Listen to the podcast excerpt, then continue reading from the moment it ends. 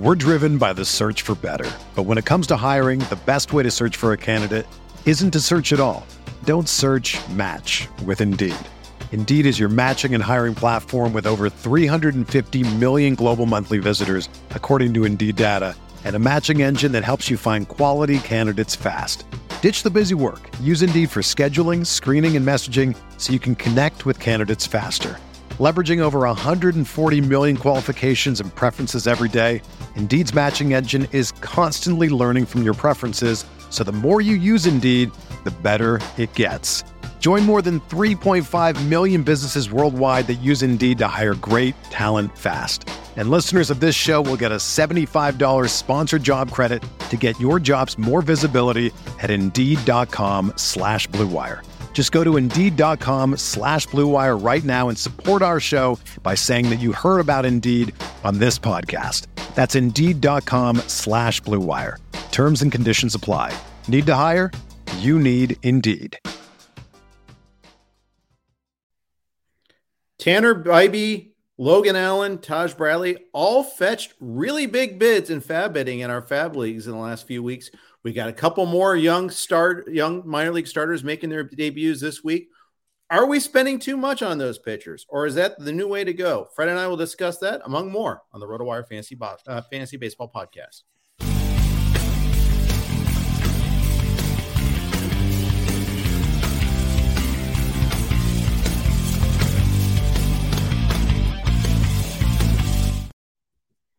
Hey, everybody, welcome to the RotoWire Fantasy Baseball Podcast. Jeff Erickson here with Fred Zinkie. Uh, we are happy to be uh, broadcasting a little low definition sound today. I apologize about that. Uh, I got to somehow got to get my uh, sound system working right again, but don't worry, it'll be a it's a temporary blip on the radar there. Uh, as always, our podcasts are brought to you by the good folks at Rival Fantasy. Uh, thanks for them for joining us today. Fred, how are you? I'm great, Jeff. How are you? Ready to talk some baseball? I am. Um, I you know I missed baseball over the weekend. Didn't get to do the pod with Scott. Didn't get to watch nearly as much baseball. Was at my uh, with my parents uh, most of the weekend, and either at their uh, their uh, apartment or at the hotel. Didn't have my usual options for watching baseball that I usually do. So uh, happy to get back into it. Have a normal day to day. Nothing normal about this season. No no season is normal. They're all weird. They're all crazy. But this year it's pitching for me. It's it's finding enough of it finding good pitching, and being able to buy good young pitchers. Um, we saw this was Tanner Bibee and Logan Allen weekend. We've had Taj Bradley weekend. Got some other big uh, you know, prospect starters and Bryce Miller and Gavin Stone making uh, their debuts this week. Uh, probably we'll see how they do, but probably could be some more big bids this this upcoming weekend. Yeah, absolutely. I mean, we'll see. Stone could be back in the minors, I guess, before the weekend. Right. In which case, like he could be up and down in a day, in which case there won't be bidding on him this weekend. Uh, yeah, and Miller, we'll see what happens uh, later tonight. Probably by a lot of the time, by time a lot of people listen to this, they'll have already seen his initial start. So, uh, yeah, but there could be big bids this weekend, and this has really got me thinking. Like the Bibee bids last weekend, the Logan Allen bids for sure as well, maybe to a lesser degree, but the Taj Bradley bids previously. Um, I think we've hit a new stratosphere in young SP prospect bidding that we didn't see a few years ago. Um, and I don't know how I feel about it. I don't think I'm necessarily against it, but I think it's worth discussing because we're seeing $300 bids on Tanner Bibee. And we don't even know for sure that he'll be able to stay in the Guardians rotation for the rest of the season when everyone's healthy. He could be pitching well, but if he's not pitching incredibly well, he could end up back in the minors. Um, even if he's pitching incredibly well, he could still end up back in the minors. The way some teams work with their young starters, we saw that with Bradley. So, yeah, um, is this, I guess this is our new reality, and and how do we feel about it? Yeah, and I, I you know, in previous iterations, I got one share of Taj Bradley in AL Tout Wars.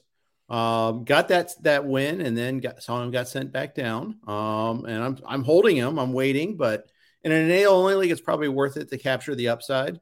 But at the same time, it's tough. It's tough because now I have to go, you know, fill in again. And the thing is, I'm finding my and I cut Bailey Ober by the way, in, in part to go get that. I you know to go get him. And maybe it was for another player, I forget which, but I lost out on Ober this past week, and I'd rather have Ober. Ober, at least I have a you know with the, the the injury to Tyler Mahle, he's going to be out for a while. I was listening to Scott and Ryan Bloomfield. Thanks to Ryan for covering mm-hmm. for me on Sunday, covering for me, improving over me, as the case may be. Um, yeah, Mahle's going to be out for a while. Um, so Ober should be in for at least a couple months. We don't know that to be the case with these prospects as much. The Guardians, uh, at the time of our recording, are 14 and 15. Did have a comeback win over the uh, Yankees last night. That's a good win for them. Clay Holmes blew the save, got a vote of confidence. We'll talk about that more later on.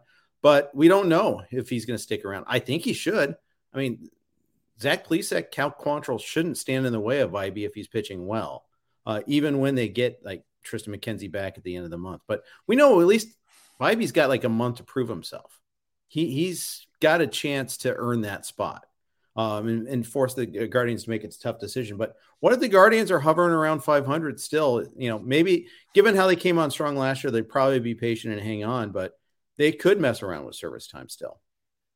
Oh, yeah, absolutely. And uh, yeah, and uh, like sometimes I say that these things have a way. I often say this: they have a way of working themselves out. By the time we get all the way back to Triston McKenzie being back, some maybe Quantrill will be hurt or something like that. Uh, you did say Quantrill shouldn't block Bibee, which I kind of agree with. At the same time, Quantrill's been a starter, you know, in, for Cleveland for a while. His career ERA is 361. I know that he's that a lot of the metrics say he's been lucky throughout his career, but he's thrown 500 innings at a 361 ERA. I'm not saying he's as good as Bibee, but he is probably someone that a major league team, at least for now, we'll see how the next few weeks go, yeah. wants to have in their rotation. Uh, okay, so please section. This is just me sticking up for the Canadian at this point. Uh, yeah. But anyways, one of my thoughts was, okay, let's say that Cleveland brought Bibee up and said he will be in our rotation for the remainder of the season. How much more would he go for? Like, was there any discount on the uncertainty? Because no, Bradley it was not. I don't think there was. I think so. Even if Cleveland brought him up and said this guy's in our rotation for the rest of the season, so now at that point you're just bidding on skills and whether he's really good or not. I, I don't know how much more than 300 he would have gone for. I, I got to tell you, I, I find myself continually out of step on this bidding on these young pitchers in the main and and, even in the online championship where the bidding is usually a little lower, I found myself behind. Um, I don't know how I feel about that. Maybe because for, for all the risk factors I identified. All that said, I went through all my, you know, T, you know, all my NFBC universe bids and then found myself reacting and raising those bids for later leagues like labor mm-hmm. and in the FSGA league that I'm in, where I got Bibee in both of those. Uh, and FSGA, I mean, it, it, was weird that there are only four teams that bid on him. Uh, but in labor, there was 11 out of the 15 teams put in bids on him. We get to see that. We get to see. We don't get to see what the individual bids were from each team, but we do see like the the numbers from the other 10 teams. So I bid 23 out of 100. With you know, keep in mind it's less granular than it is the NFBC. So 23 percent there means more than it does in the NFBC. Uh, and there's no zero dollar bids there's no trading of fab dollars.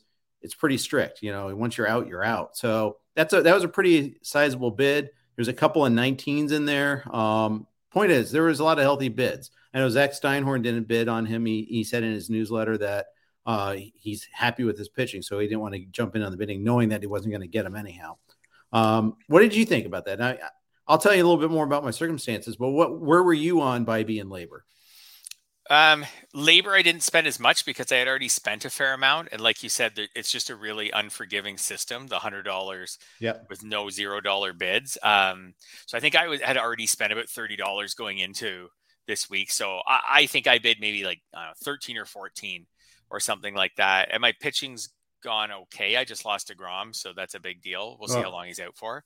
Um, but but so far it's gone okay. Um, and I felt better about my pitching than my hitting. So I didn't. I bid, like I said, about 13 or 14, which I think 13 in labor does not equate to 130 in NFBC because of the no zero dollar bids and the one dollar increments.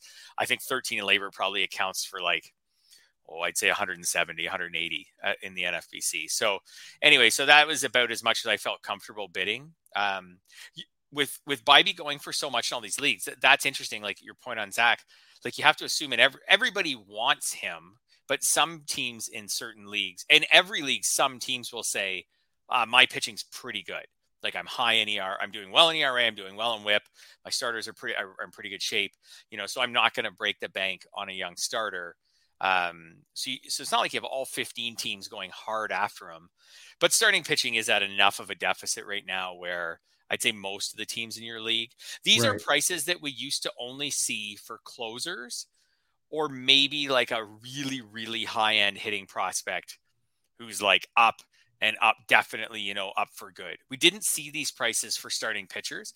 I wonder if it's just an extension of like in the main event, we used to see starting pitchers pitch later than they are now. And the price and the, the the draft cost of starting pitchers started creeping up and up and up in the main event. And a lot of people said these pitchers are going too early. But then the alternative was, well, if you don't get on the if you don't get on this train, what are you going to do? You're going to be stubborn about it, and all of a sudden you don't have any pitchers right? Yeah.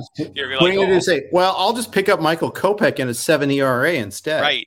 So, you know, oh, all these pitchers went too early in the main event. So I just waited until round eight and then I started taking starting pitchers and my ace is, you know, and it's someone who's not very good. And um, so it's like you had to kind of get with the program, even if you didn't love it. Um, mm-hmm. I wonder if it's the same. There has to be a trade off. So I wonder if it's the same thing with Fab starting pitchers. Like, okay, if you want to stay out of this, you can stay out of this, but you're not getting any of the young elite prospects that are brought up in the first couple months of the season. So you can you can go away from that. I mean, there is a finite amount of money in the fab pool, so maybe this means there'll be better deals on hitters. I don't know, but uh, there it ha- it's the same as drafts. Like it has to go. It had there has to be a trade off somewhere. If Bibee and Bradley and these guys are going for an extra hundred dollars, hundred and fifty dollars, there has to be a trade off somewhere where other players have to go for less. Yep, yep, there is, um, and it might come later in the season mm-hmm. you know, where a lot of the budgets are expended a little bit there, and then you start picking off other guys. There's always more. I mean, it, it, it's pitching prospects, right? I mean, we uh, we've seen in the comments. Uh, Joel Joel Whaley's waiting for Brandon Pfaadt or Wiley, excuse me. I, I, don't. Joel, apologize. I'm butchering your name. Joseph Nelson. Uh, wish the Cardinals would call, call it Matthew Liberatore. I was talking about that with James Anderson today.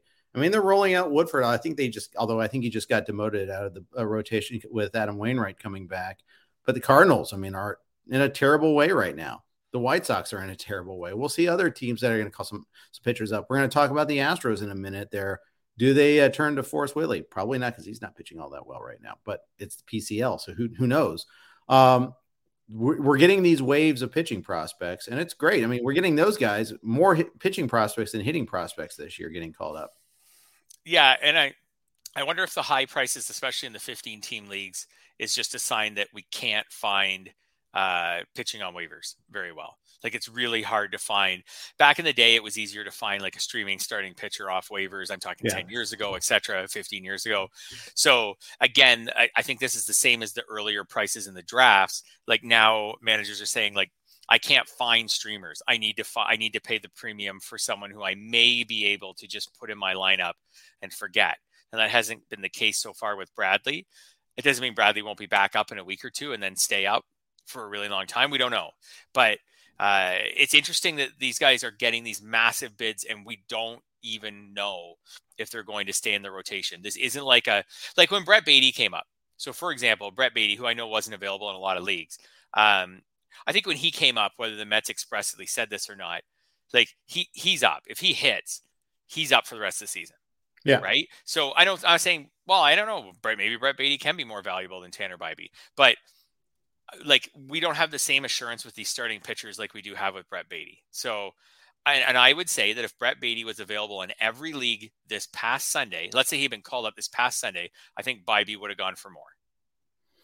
Probably, you know, eh, the certain organizations you trust a little bit more than others too, as far as as keeping those guys up. Mm-hmm. Um, Tampa Bay, the trust level is obviously very low.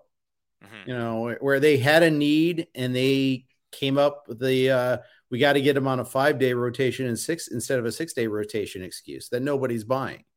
Um, you know, and that which kind of raises the question though, why did they call him up in the first place? You know, which probably indicates, you know, probably is like they they maybe they believe that's a thing. Maybe it's true. I don't know. Um, I don't know. It, it's interesting to see that there, but uh, if if Bryce Miller dominates this week, Will I be back at it again this weekend? Who knows? I, you know, he there's a long time, uh, long term opportunity there. Robbie Ray's out for the year.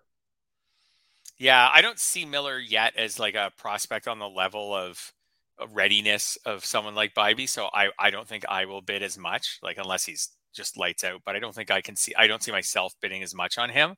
But the the not as much that I'm willing to bid probably won't be enough.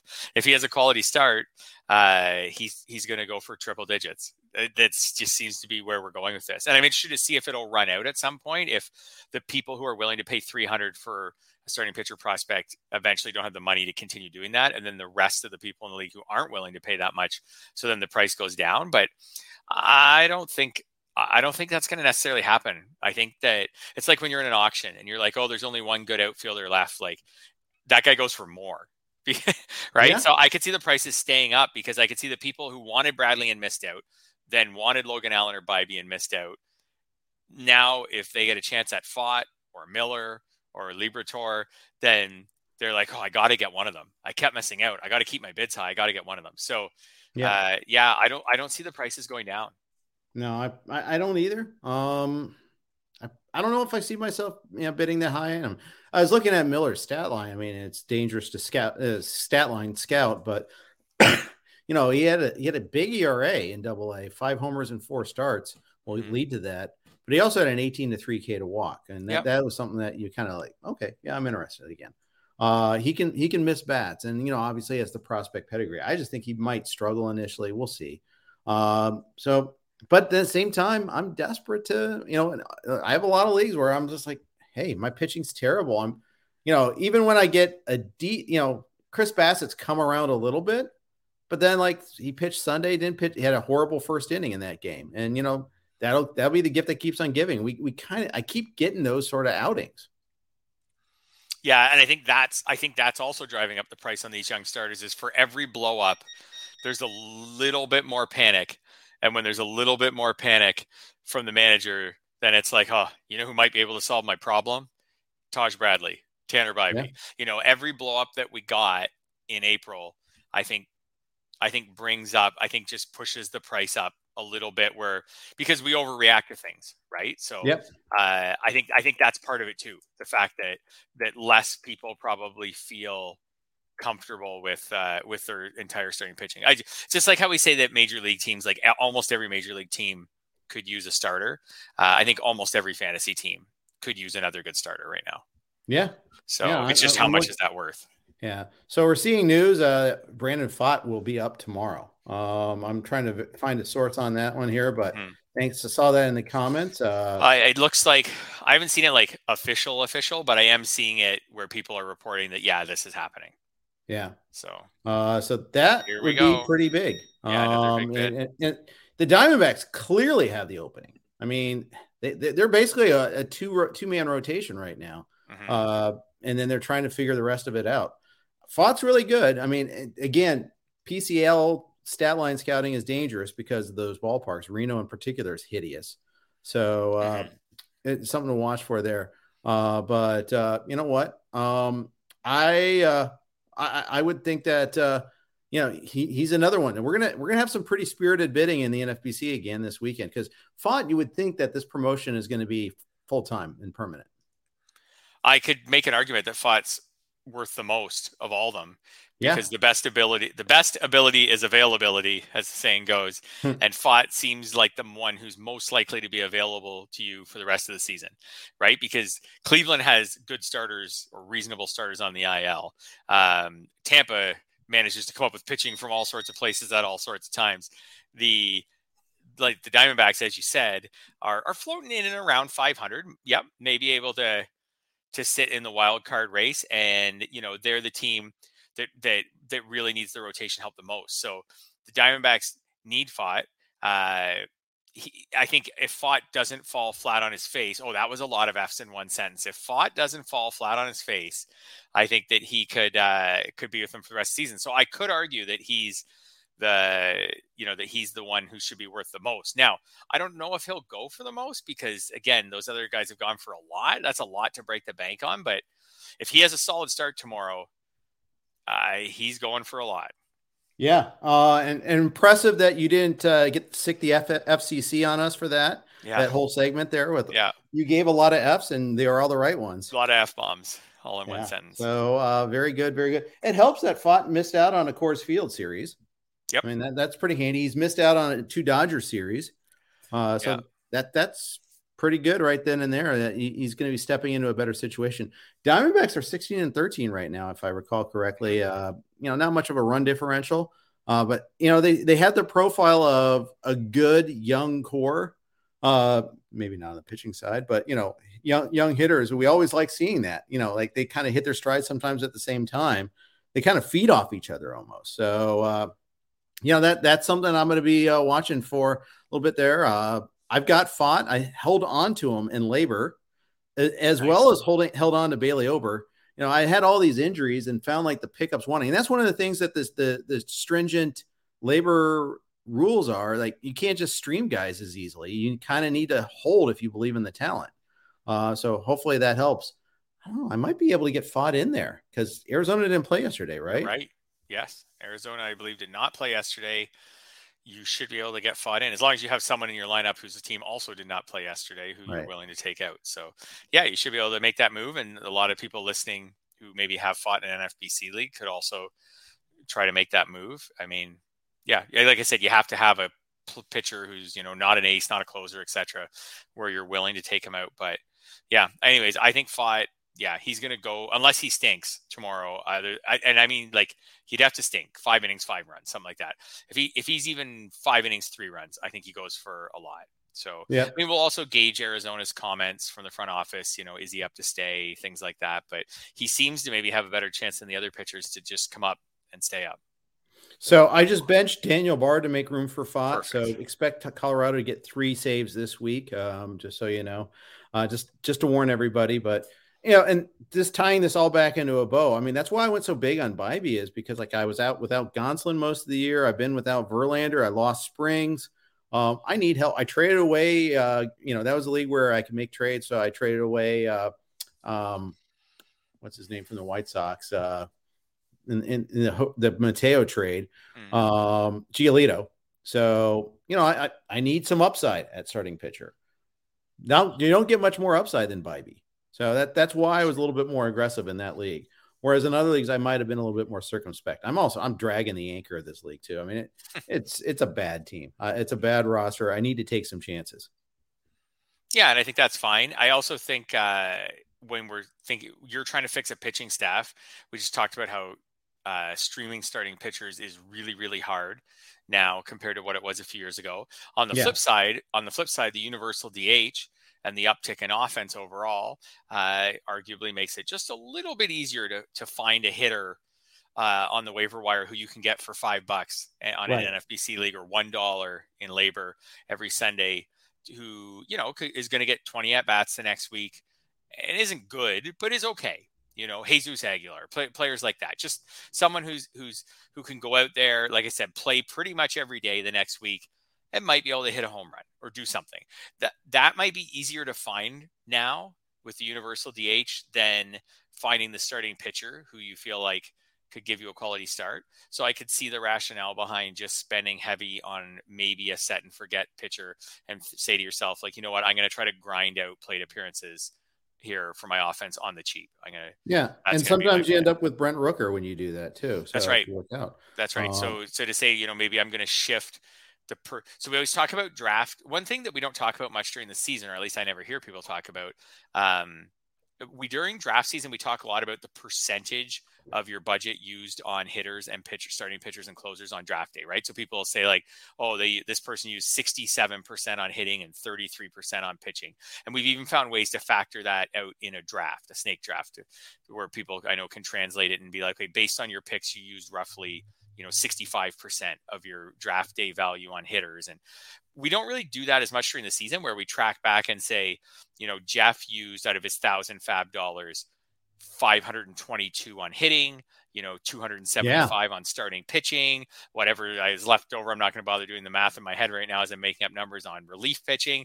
We don't really do that but i wonder if maybe that overall thousand dollars expenditure is shifting towards starting pitching. It might even be shifting away from closing a little bit because I find we're not seeing as many of the this closer's hurt now. This guy's the closer. Everybody go bid three hundred dollars on him. yeah, I'd agree, and I want to hit that in, uh, in full a little bit there, but I agree. Mm-hmm. Um, I was going to make a joke.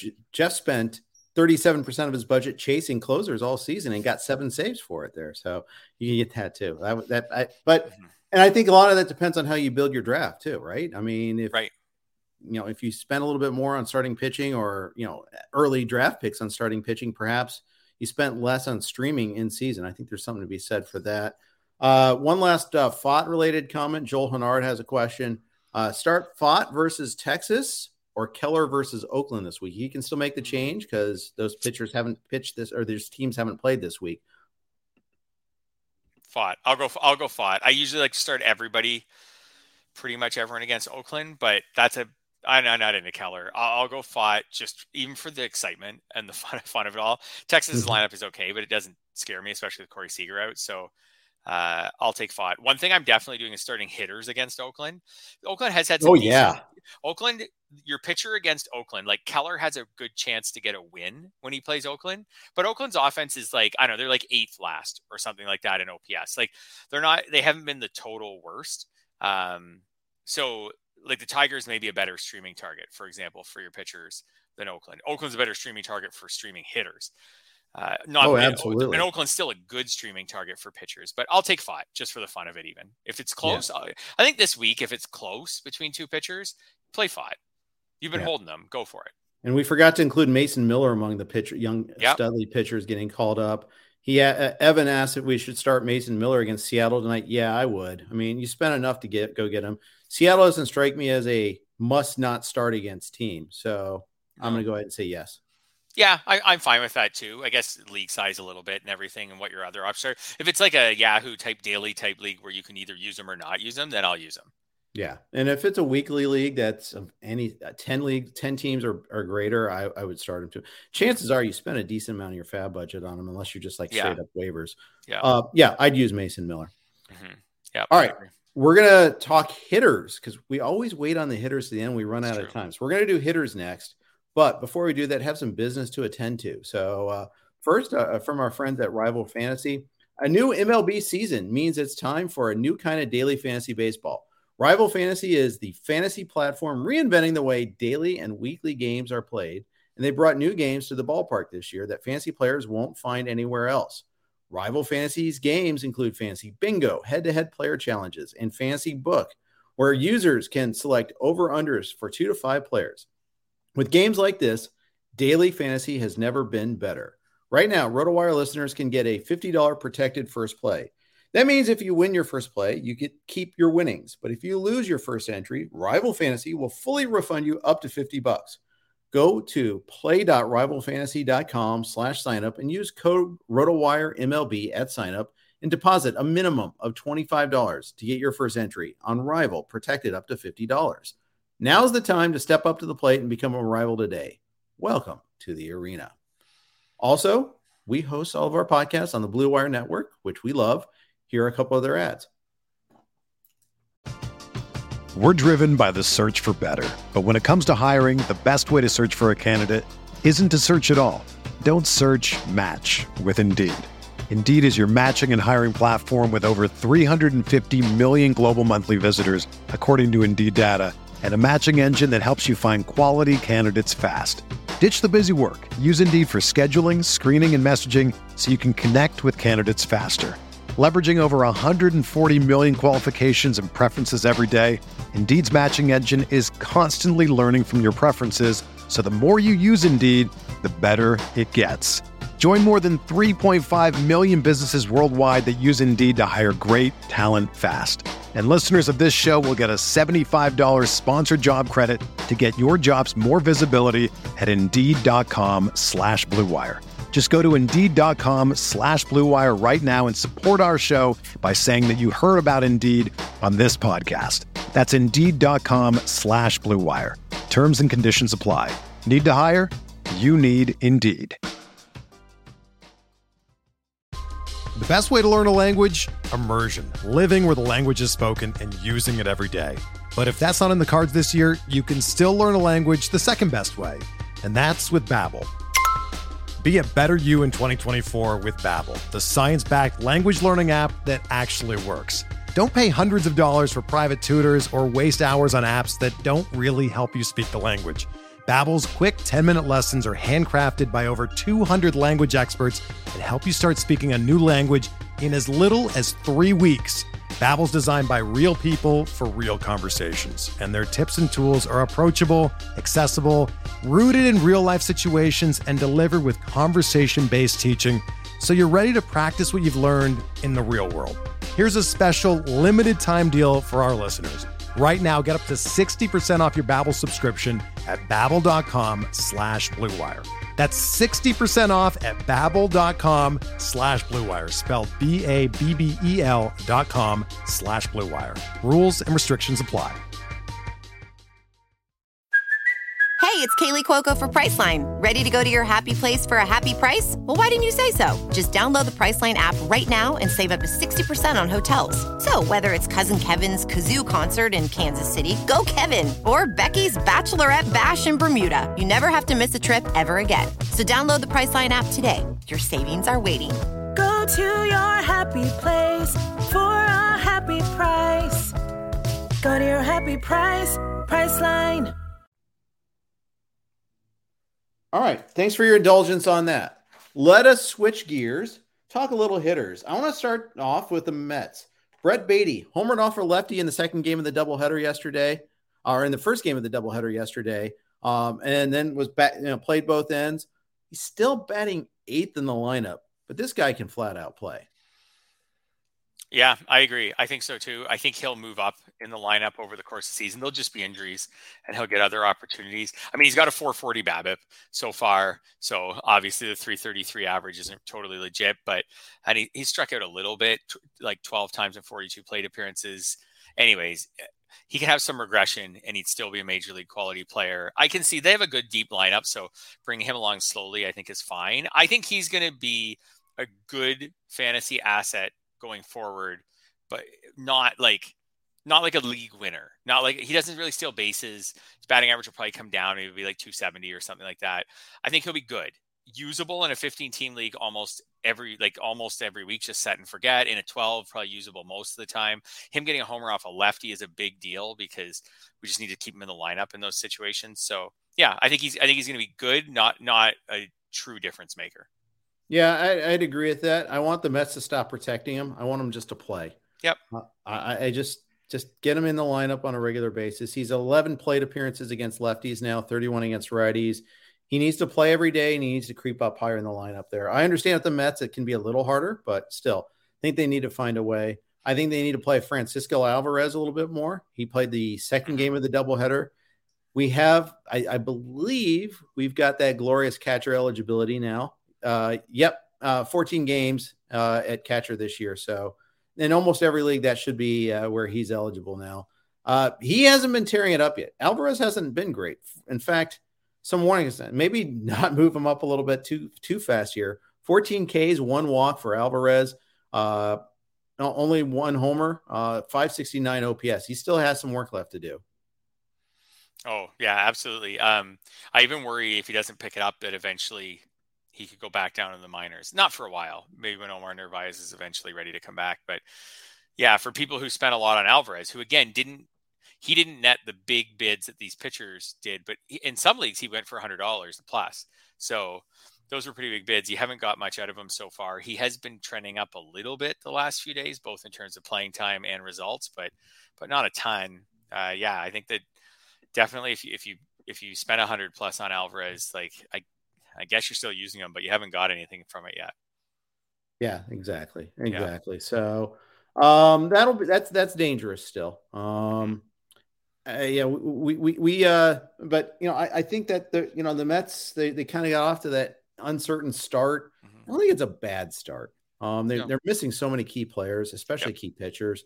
I'd be patient if you're a Mets fan, but I, I think that'll be. I think that's going to be uh, yeah, it, it, he, I think they're going to be on the upswing eventually here.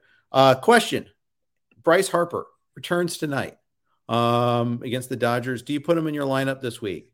I only have him in one league. It's a keeper league. Yes, absolutely. I'm putting him in the lineup. Um, I, I, may not get stolen bases right away. May may struggle a little bit, but honestly, I mean, you carried him all this time. Get him in there. What if he does go off right away? Yeah, absolutely. I just I, am only in 15s this year, so uh, in a 15, I think it's a no brainer. Like you got to have someone bad enough that you'd want to sit them for Bryce Harper. In a 12, I guess it's maybe a little more of a decision, but same, same kind of theory. I think I think if you, if you can't find some way to put Bryce Harper in your lineup, I think things have gone really well for you so far. Exactly. Yeah. Exactly. Um, so uh, yeah, I'm I, I XFL. I, I, I get I got him back this week. I like that. I'm eventually going to get uh, first base eligibility out of him, not just DH mm-hmm. too. Yeah, that's right. That's going to be like a little bit of a bonus at some point. And you know, first base isn't shallow or anything this year, but third is. So corner infield spots, you know, you could need someone, yeah. and just the flexibility. Infield outfield flexibility is is like my favorite. Like anyone who has some infield position and outfield, I find really valuable throughout the season. So I have no shares of Harper, and obviously at this point I'm not going to. So but I still Did I'm you trade of, for him? My guess is he's not going to be very trade forable, which I know isn't a word, but um, he's not going to be very trade forable because the person who's holding him is probably like super excited. To, the person who's holding him took him with the thought that he was going to miss two months. Now he's only missed one. I, I feel like they'll be excited to get him back. Like I think he's only someone you could trade for if he gets off to a really slow start. Maybe you can buy low on him. You know, sell the idea that he's not really healthy. Right. At that point, That's I don't right. know if you want to trade for him. Yeah. Because maybe he uh, is not really healthy. I, I agree with you on that. Houston Astros. Uh, we talked about Jose Abreu in the past. He's still struggling. His OPS is in the fives still. Still hasn't homered. Mm-hmm. Um, did have two RBI yesterday, but oh, just doesn't look good at all up there. Absolutely. And yeah, we talked about him a couple weeks ago, and you start to worry at this point. Yeah, 27 strikeouts to four walks, which is not normal for him. Like this isn't Javier Baez where you're like, ah, he's always been like that. Um, yeah, he, this is doesn't really look like him. You worry about at his age that you know he's 36. You worry that maybe he's kind of hit the wall. His BABIP's not even low this year, so it's not like he's been like super unlucky. Uh, I, I don't know if this doesn't turn around. At least I think people in 12s are already thinking about whether they should keep rostering him. Do you think I'm right on that, or do you think in 12s that hasn't crossed people's minds yet? Um, I don't think it's crossed people's mind because it's a top 10 top 10 rounds pick. Yeah. Uh, I mean, there's it's probably coming. a league out there where someone's cut him. Yeah, it's coming in the uh, next month. Like in so fact, all of confirmation of that. Mm-hmm. a Heart Foundation dropped uh, Abreu for Carlos Santana yesterday. I don't know if I'd go that far, but mm-hmm. I see it. I understand why someone would do that. I'm not confident that Abreu turns it around. No, so dropping Carlos, sorry, dropping Abreu for Carlos Santana is one of those moves where you didn't really drop Abreu for Carlos Santana. You dropped Abreu to get away from Abreu and start. You dropped him out of spite. That's you, well, spite you dropped drop. him to start streaming the spot, and yeah. then hopefully eventually you find out find someone better. So basically, you're saying I think I can do better on the waiver wire long term than I can do from Abreu, but to start that process, I need to drop Abreu. So I'm going to drop him. I'm going to use Carlos Santana for this week, and you know then I'll go from there and see if I want to use Carlos Santana the next week or if I want to drop him and stream someone else until. I, uh, but eventually, you know, you can't find the next. I know he's not a first baseman, but you can't find the next Brent Rooker or something like that unless you start working through the options week to week. Um, so Speculate I speculate on Matt Mervis. Right. So I think so. I think dropping Abreu is more of a just saying I'm done with Abreu. I don't think he's turning it around. I don't think it's a comment that like you think Santana will be better than Abreu from this point forward, which he could be, but because Santana's helped by the the shift changes and does still have a bit of power and has stolen I think three bases by the way this year. I think it's three that he's stolen this year, which is wild. Yeah. Um, but yeah, you see like that in the minors sometimes though, where these guys they always used to run the minors, but then they get to the majors, they don't have the green light. Yep. Pitchers are better holding them on. Catchers' pop times are faster. Yep. Those first basemen with eight stolen bases in the minors, all of a sudden it's zero in the majors or one or 2 mm-hmm. uh, speaking of 10 team leagues, though, or, or thinner leagues, uh, Uncle Ted actually raises a really good question here. Um, having is it worth having bench bats in a 10 team league or just keep five pitchers? Now, uh, with the caveat that most of my leagues are not that thin, I only have one that's remotely close to that thin. Um, I, I think it is worth in today's game to have that extra bench bat, especially because I think you stream hitters too. You look for good hitting matchups. You look for number of games. Maybe you have, unless you have like a at bats or game ceiling, um, like a limit to the number of games you can have in a given week. I think you should be, or, or for the season for that matter. You need to be thinking about that too. I think it's all you know. It's nice to care, have streaming options as pitchers, having that depth, playing the matchups and closers, but I don't know. I think it's also worth it to think about uh, having those bench bats. Good question, Ted. What do you think, Fred? Uh, if it's a 10 team league, a lot of 10 team leagues are daily transactions. So mm. if you can make daily lineup moves, I mean, so if you can do daily lineup moves, I think out of those five bench spots, it's probably good to have three or four are pitchers because basically you can leave a bunch of good setup men in your lineup every day. You can get all of their innings, right? So, right. you know, so r- right now, you, yeah, you grab some good setup men, you put them in, you basically just rotate your starters. And that's what I do in friends and family. It's what a lot of people do in that league too. The starters basically just go in on their start day and come right back out. Yeah. Um, but it's good to have, yeah, I think it's good to have at least one hitter, especially if you're an active manager who's willing to stream hitters in and out based on who's out of the lineup. You're going to have someone out of the lineup basically every day. And you, it's harder to stumble upon the next Jack Suwinski the next Brent Rooker. If you're not streaming, if you if you don't keep that extra hitter, like you kind of need that extra hitter spot, it gives you a better chance to stumble upon a really good hitter. And there, and there have been some this year. Yeah, there have. Yeah, there have. That's a good point. Yeah. Uh, we were talking about Jose Abreu earlier. Uh, what about Maurice Dubon? Mauricio Dubon, excuse me. Big day last night. Um, had some harsh words for his former organization afterward, though he, he clarified today, not for his former teammates, but for the uh, off front office, because uh, he basically you know, he was given away on the cheap by the uh, Giants. Hitting 317. He's got 20 runs so far. He's been batting leadoff a lot lately. Only six RBI, no homers. Picked up his third stolen base last year. Is is there anything that he to build off of here, or is this just a nice stream while Jose Abreu is out? So, so I think I think it's mostly just a nice stream. I find it interesting, like him having choice words for the Giants organization. So even with his success this year, his career OPS is 665. So, yeah. so like, oh, Giants, how dare you cut me? Right. With my career, probably going into this season, it was about 650 OPS. Like, how, how dare you guys let me go after that? It's cool. I guess he believes in himself and, and thinks maybe he's better than his numbers have indicated so far. Maybe, maybe he's in a situation where he thinks he never really got a fair shake there, never got to play every day, something like that. So, uh, one thing that's interesting about him is he's getting to hit leadoff right now while Chas McCormick is out. McCormick was hitting leadoff before he hit the IL. McCormick will be back either this weekend or early next week. Uh, McCormick didn't do anything to lose that leadoff spot, so I'll be interested to see what they do with that. If Dubon is a high-low guy, right, that I talk about sometimes, where he's either hitting leadoff or like eighth or ninth. So if McCormick goes back to leadoff, Dubon goes down to eighth or ninth, then I don't think there's really any fantasy value. I guess if he's hitting leadoff, there's just the run scoring, the occasional stolen base kind of value. He's a 15 team. If he's hitting leadoff, he's in lineups in 15s, and he's probably like a streamer in 12s. If he goes back down to hitting eighth or ninth, then I think he's not a guy in 12s, and he's a streamer in 15s. Yeah, that's the thing though. McCormick was barely there. He wasn't there very yep. long. It wasn't like he, you know, can't lose a spot due to injury sort of thing. No. He was there for a few days. I mean, he was doing well in it, but it's not his necessarily. He was no. just renting. No, it's true. But his OPS, so to put in perspective, McCormick's OPS this year was 883. Yeah. At the time you were on the L. Even with Dubon having this heater, it's 746. So yeah. Like, like there's probably pretty little debate that McCormick is a better offensive player than Dubon. I'd agree with that. Yeah. So and you'd rather maximize his plate appearances. If I was the Astros manager when McCormick comes back, I I think I'd put him back in lead off and see where yeah. it goes. I mean, I know eventually Altuve comes back and but actually when Altuve comes back, if McCormick was hitting really well, you could leave him there and bat Altuve right behind him. The Astros yeah. have not been tearing it up offensively. That's the yeah. other thing, right? So so productive Astros need to hit at the top of the lineup right now. Yeah, I mean they're they're they're rostering some weird people uh, in that mm-hmm. lineup there. Mm-hmm. Like earlier, I was like, the, the jokes was on, you know, you know, I, I, I had yoke on my face and joke Corey Julks. He's he's hitting 295 still, but like, who is this guy? You know, he's a 27 year old making his debut.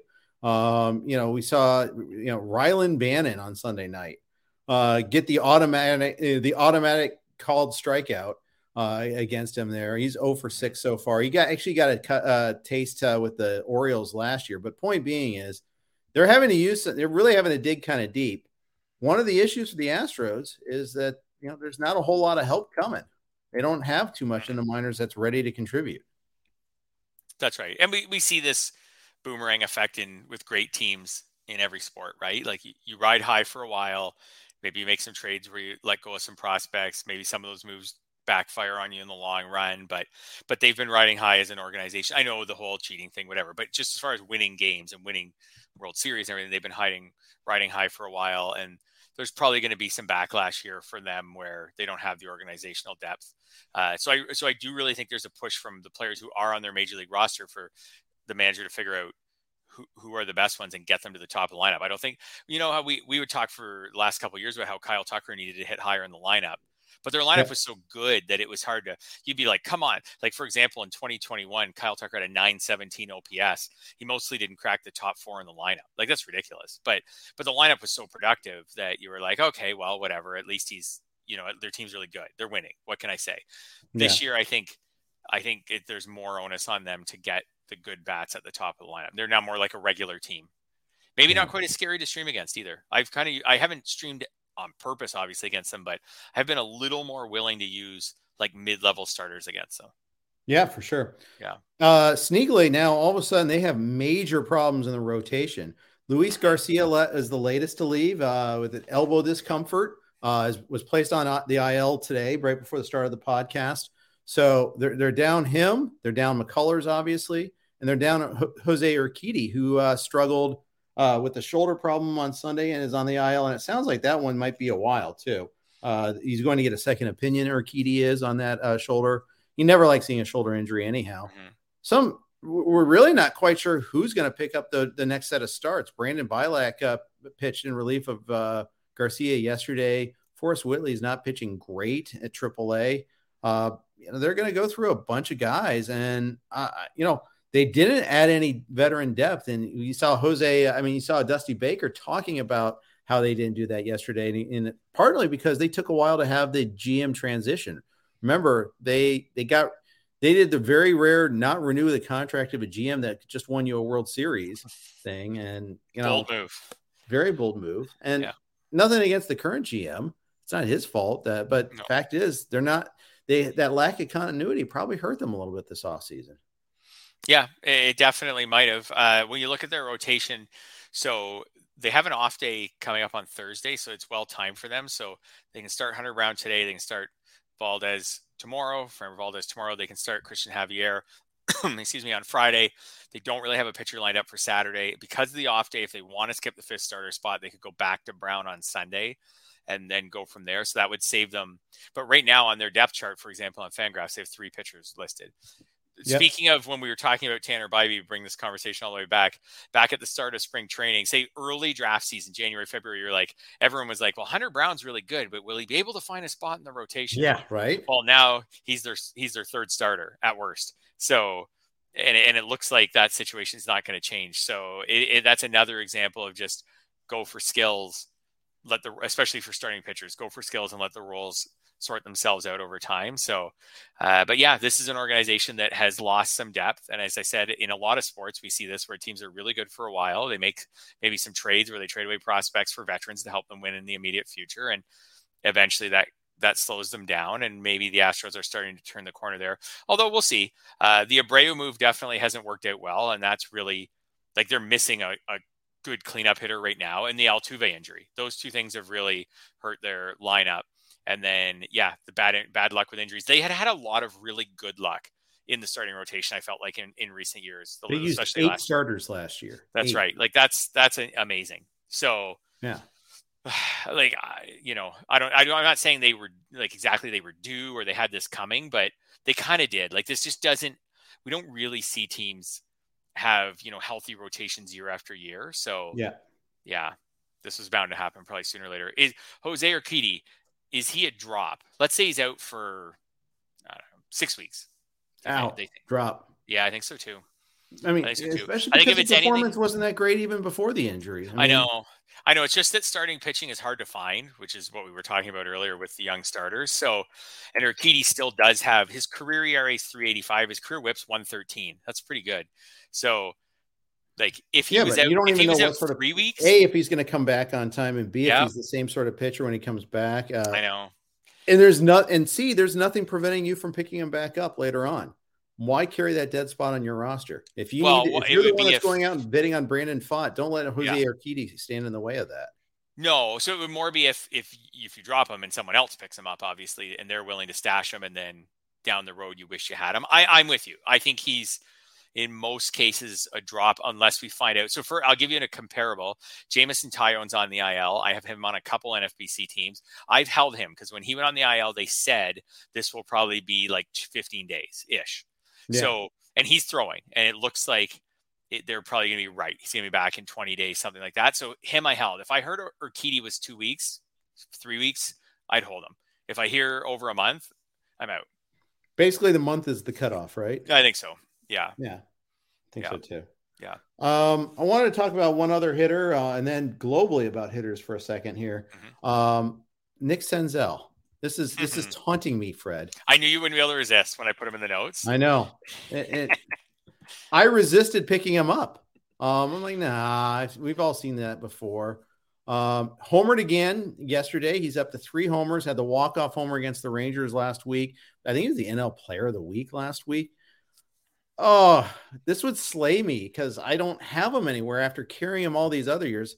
I mean, I want him to do. I want Senzel to do really well. I'm a Reds guy, right? But at the same time, Senzel has missed so many ga- time games because of injury, all these different various uh, throwbacks, and he, he, flat out wasn't good last year, despite 411 plate appearances. Wouldn't it be rich if this is the year he actually fulfills some of that promise? It would be rich. Rich is a nice way to put it for sure. Um, it, it's interesting. The price on Senzel had gotten so low yeah. Like where you could just grab him, like he's had some good weeks. You can just grab him off waivers still for a pretty low investment, under 50 bucks, whatever, over the last couple weeks. I'm assuming he's been rostered now in a, most leagues, but um, this was the time it was almost worth it. For all the years where he got drafted in round 12 or something, just based on potential, something like that in the teens for rounds, just based on potential. Now he's cheap. Now everyone's given up on him. So I took him in the Tout Wars draft and hold, and I don't even know what round. I'm going to say 45 something like that. Did you use them last week? I have not. I don't even think I used him. I don't even know if I used him this week. Yeah. Um, like he's like right borderline. I might have put him in this week over Jake Fraley, but I'm not sure. I might have just stuck with Fraley because like they faced a lot of righties this week. So, anyways, he, he's just right on the cusp. But I'm glad to have him. But that's where things had come down to with him, and the odds are so good that there'll still be another injury.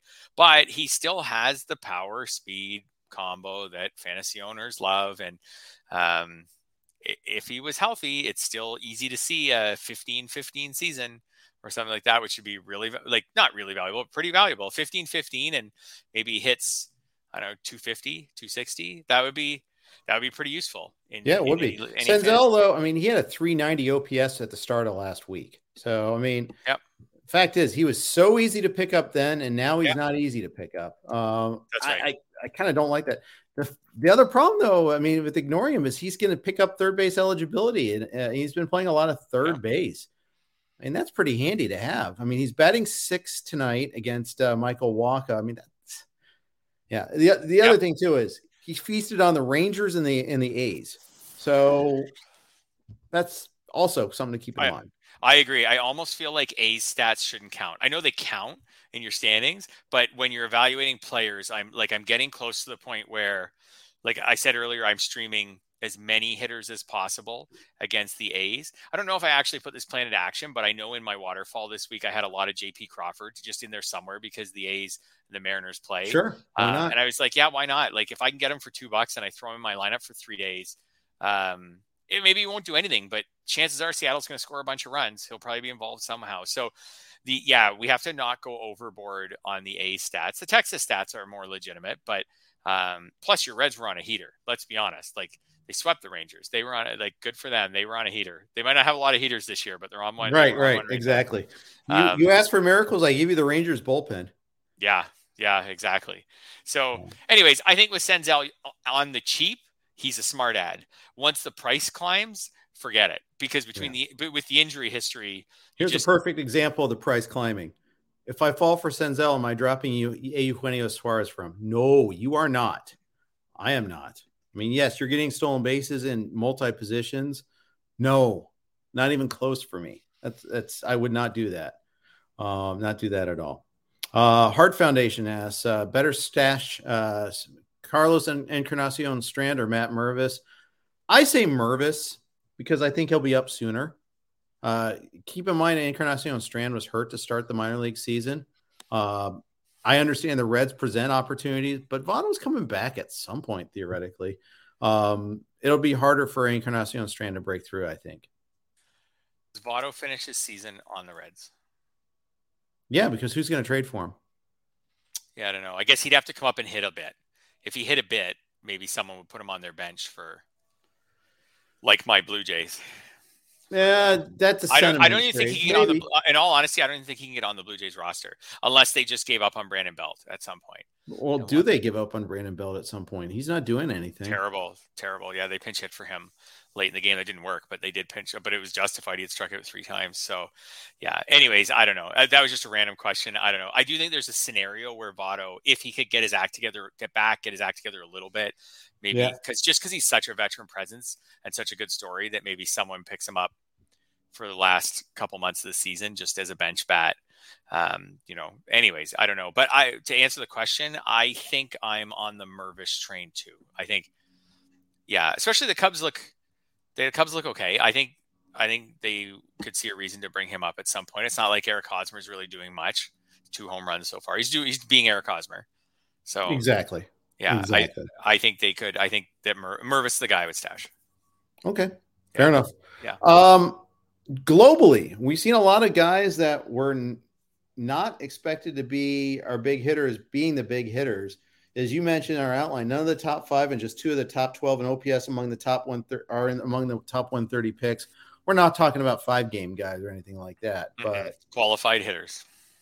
Yeah. yeah. Um, so qualified hitters. So I Brent Rooker, would he qualify? Does he have enough at bats right now? He does not. So the pitchers who are in this, or sorry, the hitters who are in this list, Matt Chapman obviously leads the majors right now. Yeah. Um, Brandon Marsh, Sean Murphy. How about that as a on catcher? A heater. On a heater. Uh, Luis Arraez, Max Muncy. Then we've got Acuna, yeah. um, LaMonte Wade, Yandy Diaz, Mike Trout, uh, Jarred Kelenic, uh, Jonah Heim, two catchers in the top 11. James wow. Outman. Yeah, James Outman. So those are the top 12 qualified hitters in OPS. And uh, if I went a little further, I'd have Randy Arozarena, but after him, I'd have Cody Bellinger, Connor Joe, and Patrick Wisdom. So now I'm still at three of the top 16 who would have been 100 top 130 picks in uh, in the main event. So uh, I don't know if there's a takeaway from that other than just that it's early in the season. Right. Uh, you know, some of these guys probably have more staying power than others. Like Muncy, for example, we've seen some really good years out of him in the past. But I, I think the takeaway for me mostly is that it's really in the, early in the season. Uh, I don't think the takeaway for me yet is that hitting is not predictable. Um, I think I think it's just that we're really early in the season. But it's interesting. Like we do not see early round picks. Uh, Acuna, who went first overall in a lot of leagues, other than him, Mike Trout, round two pick, Randy Rosa, round three pick. That's it uh, yeah. that high in the top 16 in OPS, not fantasy value, OPS, which does translate other than steals to fantasy value often. I think Jorge Mateo super interesting there. Already has yep. six homers along with 10 stolen bases. Yep. You know, you're like, maybe Best I'll have a hot, uh, batting average streak, but the power streak, six homers and five yep. doubles, 11 extra base hits and through end of April. I mean, that's pretty impressive. Brandon Marsh is the other 15 extra base hits so far, seven doubles, four triples, four homers so far. Yeah, I'm not a. He's in my. I have a Yahoo trade article coming out tomorrow, and I'm pretty sure he's in it as a guy to, to market on the trade block to sell. Yeah, um, sure. I just think he's a. I just think he's a classic sell high. He had some buzz in draft season, so he didn't come totally out of nowhere, but 464 uh, BABIP so far uh, yeah, I just don't really see. He's made a little bit of improvements, like his strikeout rate's a little better and his walk rate's better. So like there's some right. improvements there, but I don't know. I'm just I'm not. I, I think he's someone. This is more directed. I think in in industry leagues or something. I don't know if you're gonna be able. I don't know. Actually, maybe you could get something for him. People liked him going into the season, so he's and he's off to a great start. I think I think he's a sell high right now. Oh, I think so too. Yeah. Except I have them in like six NFBC leagues where I can't trade them. Can't but... trade them. So now you just ride it out and cross your fingers that Fred's wrong and that he has a great year. Exactly. Exactly yeah. right. Yeah. All right. I, I, I talked about. Uh, I promised we talk a little closers right now. Sure. Um, and you made made the comment, you know, there's not a whole lot of transition right now. We're not finding too many. Like there's the Cubs, kind of the Phillies with Alvarado. Alvarado could be the big score so far, but even then, Rob Thomson's not using like one closer. He's using multiple guys to close games. Yeah, my thought on the closers was I feel like we have a bit a bit of a closer comeback so far this season where a lot of teams are are letting one reliever get the bulk of their saves. Like as I scroll through this, because I was thinking the last couple weeks, I was like, oh, there's not really much on the waiver wire for for closers. You know, you can get good relievers, right. but not closers. So I started looking at the closer list and like like we've already got Emmanuel Clase and Josh Hader already have 10 saves. Uh, David Bednar and Jordan Romano already have nine. We're about 30 games into the season. Like these guys are on like 50 something save paces. I know they're not going to stay there, but they're on high paces. And then as I started looking through it, and I thought, you know, some teams that were supposed to have uh, unsettled bullpens have settled on a guy a bit. Like Paul Sewald has seven saves. Jhoan Duran has six saves. Carlos Estevez is starting to look like the Angels closer. I think they wanted him to yep. be their closer from the start of the year. He just stunk in spring training.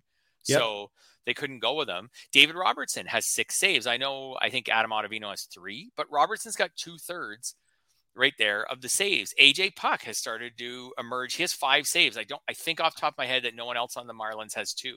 So right. he, started to emerge. So, and even some guys who like Alexis Diaz in Cincinnati, he, he just has four saves. Well, like that's more of an opportunity thing than a closer committee. As you scroll through the saves leaderboard, you don't find multiple relievers on one team. The Phillies do have Alvarado with five, and so far Kimbrel with three.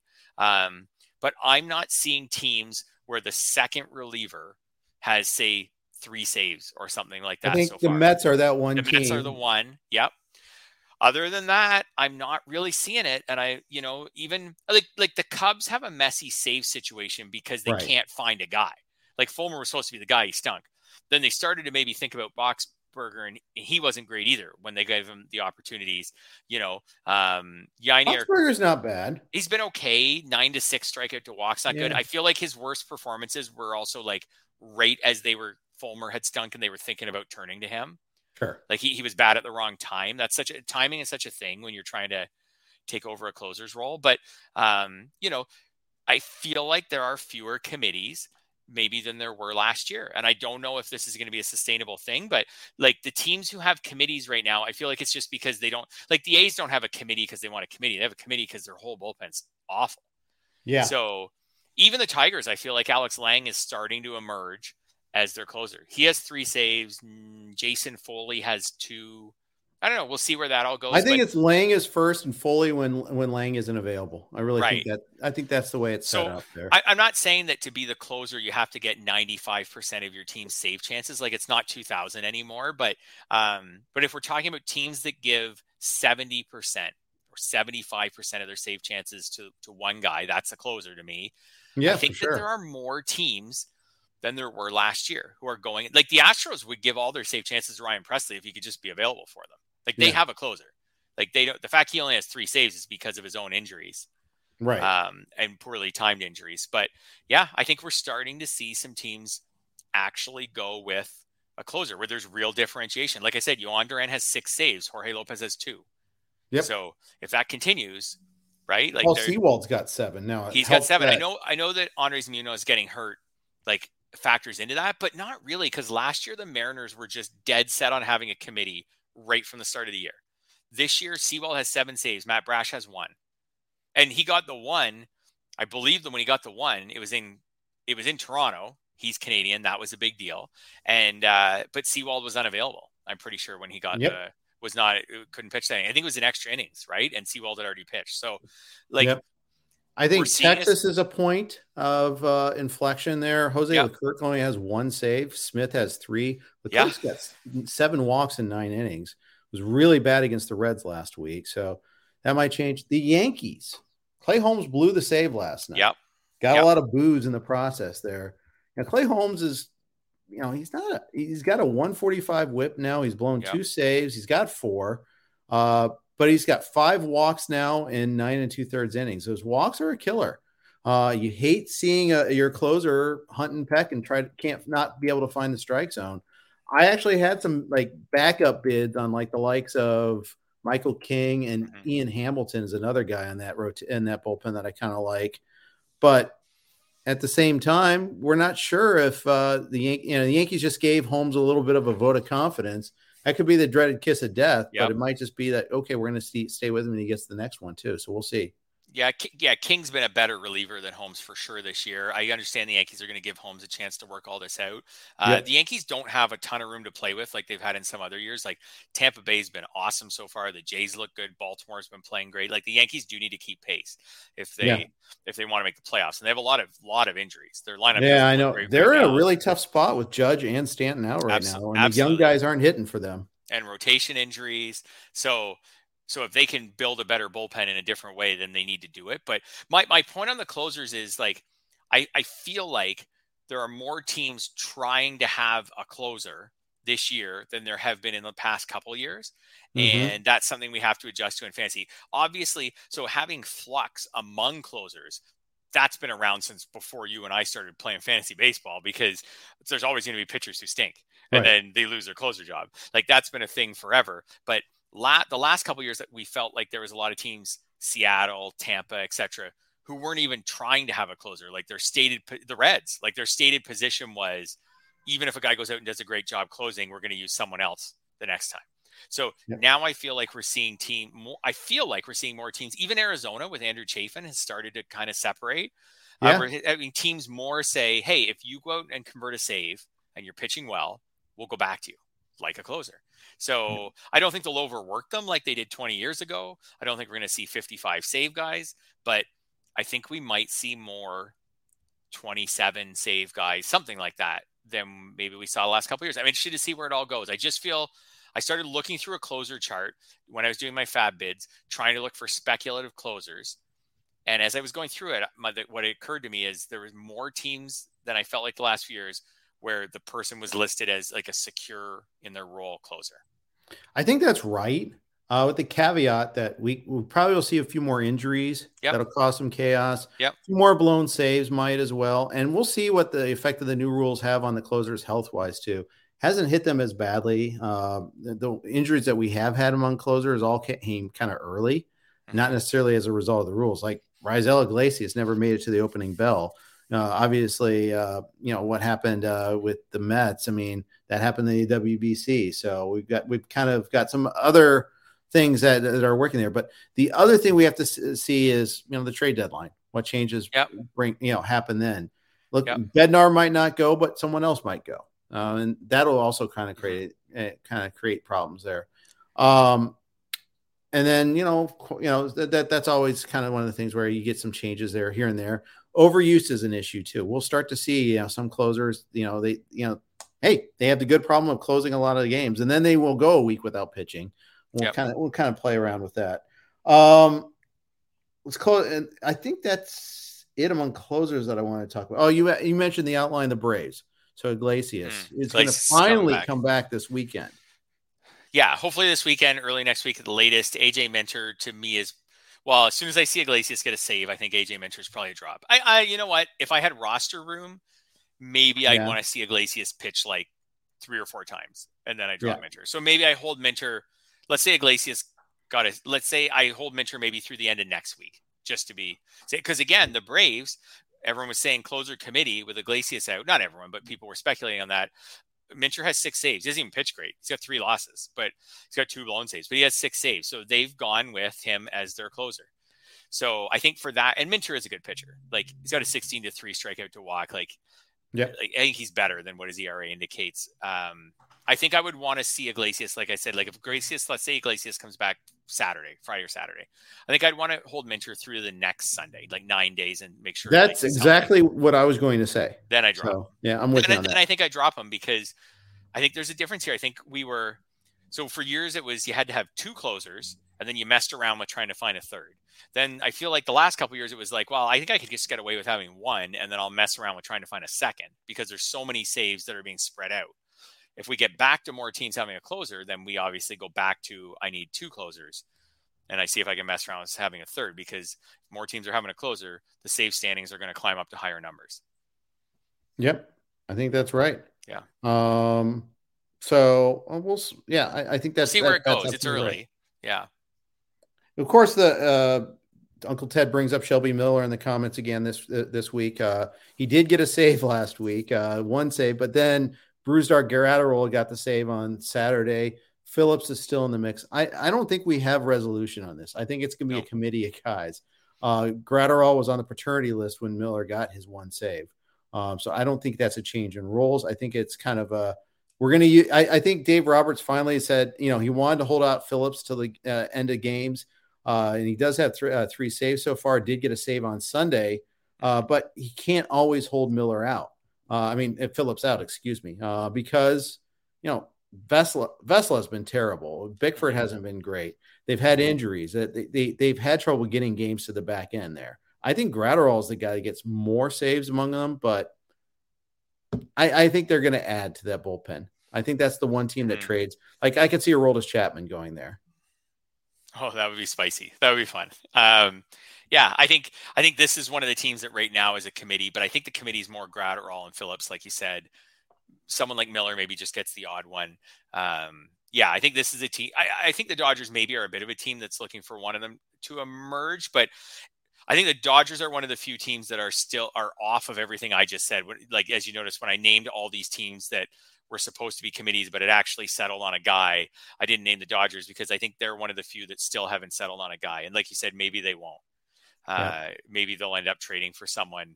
Uh, yeah, Aroldis Chapman would be would be really fun.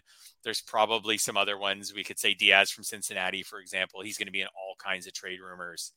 Uh, you know, if the Dodgers wanted to go with someone kind of younger, more controllable, to have a long term closer, yeah, it'd be interesting to see. But I think they they'll need to add to their bullpen for sure. Yeah, and the and rotation. Graterol was kind of the high leverage guy, so it's kind of yeah. noteworthy.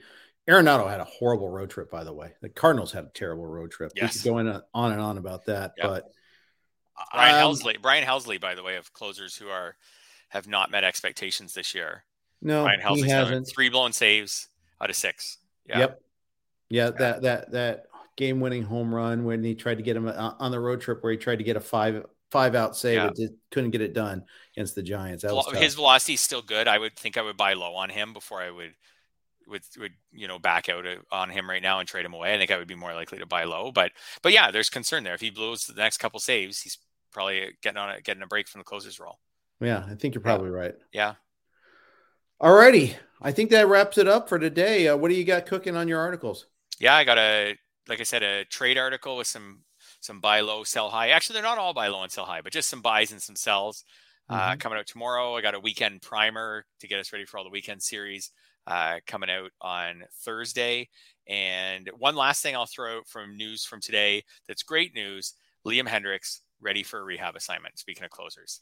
Yeah, so that's, that's one, a great that's one bullpen situation that will be settled pretty that's soon. right. That's right. So we could be looking at, you know, whatever. He could have a decent rehab assignment of 10 days, two weeks, right? But yeah. maybe by the, maybe by the third week in May, he's the White Sox closer again. And the White Sox desperately need anything that's good news right now. Absolutely. So. Yeah. Yeah. Yeah.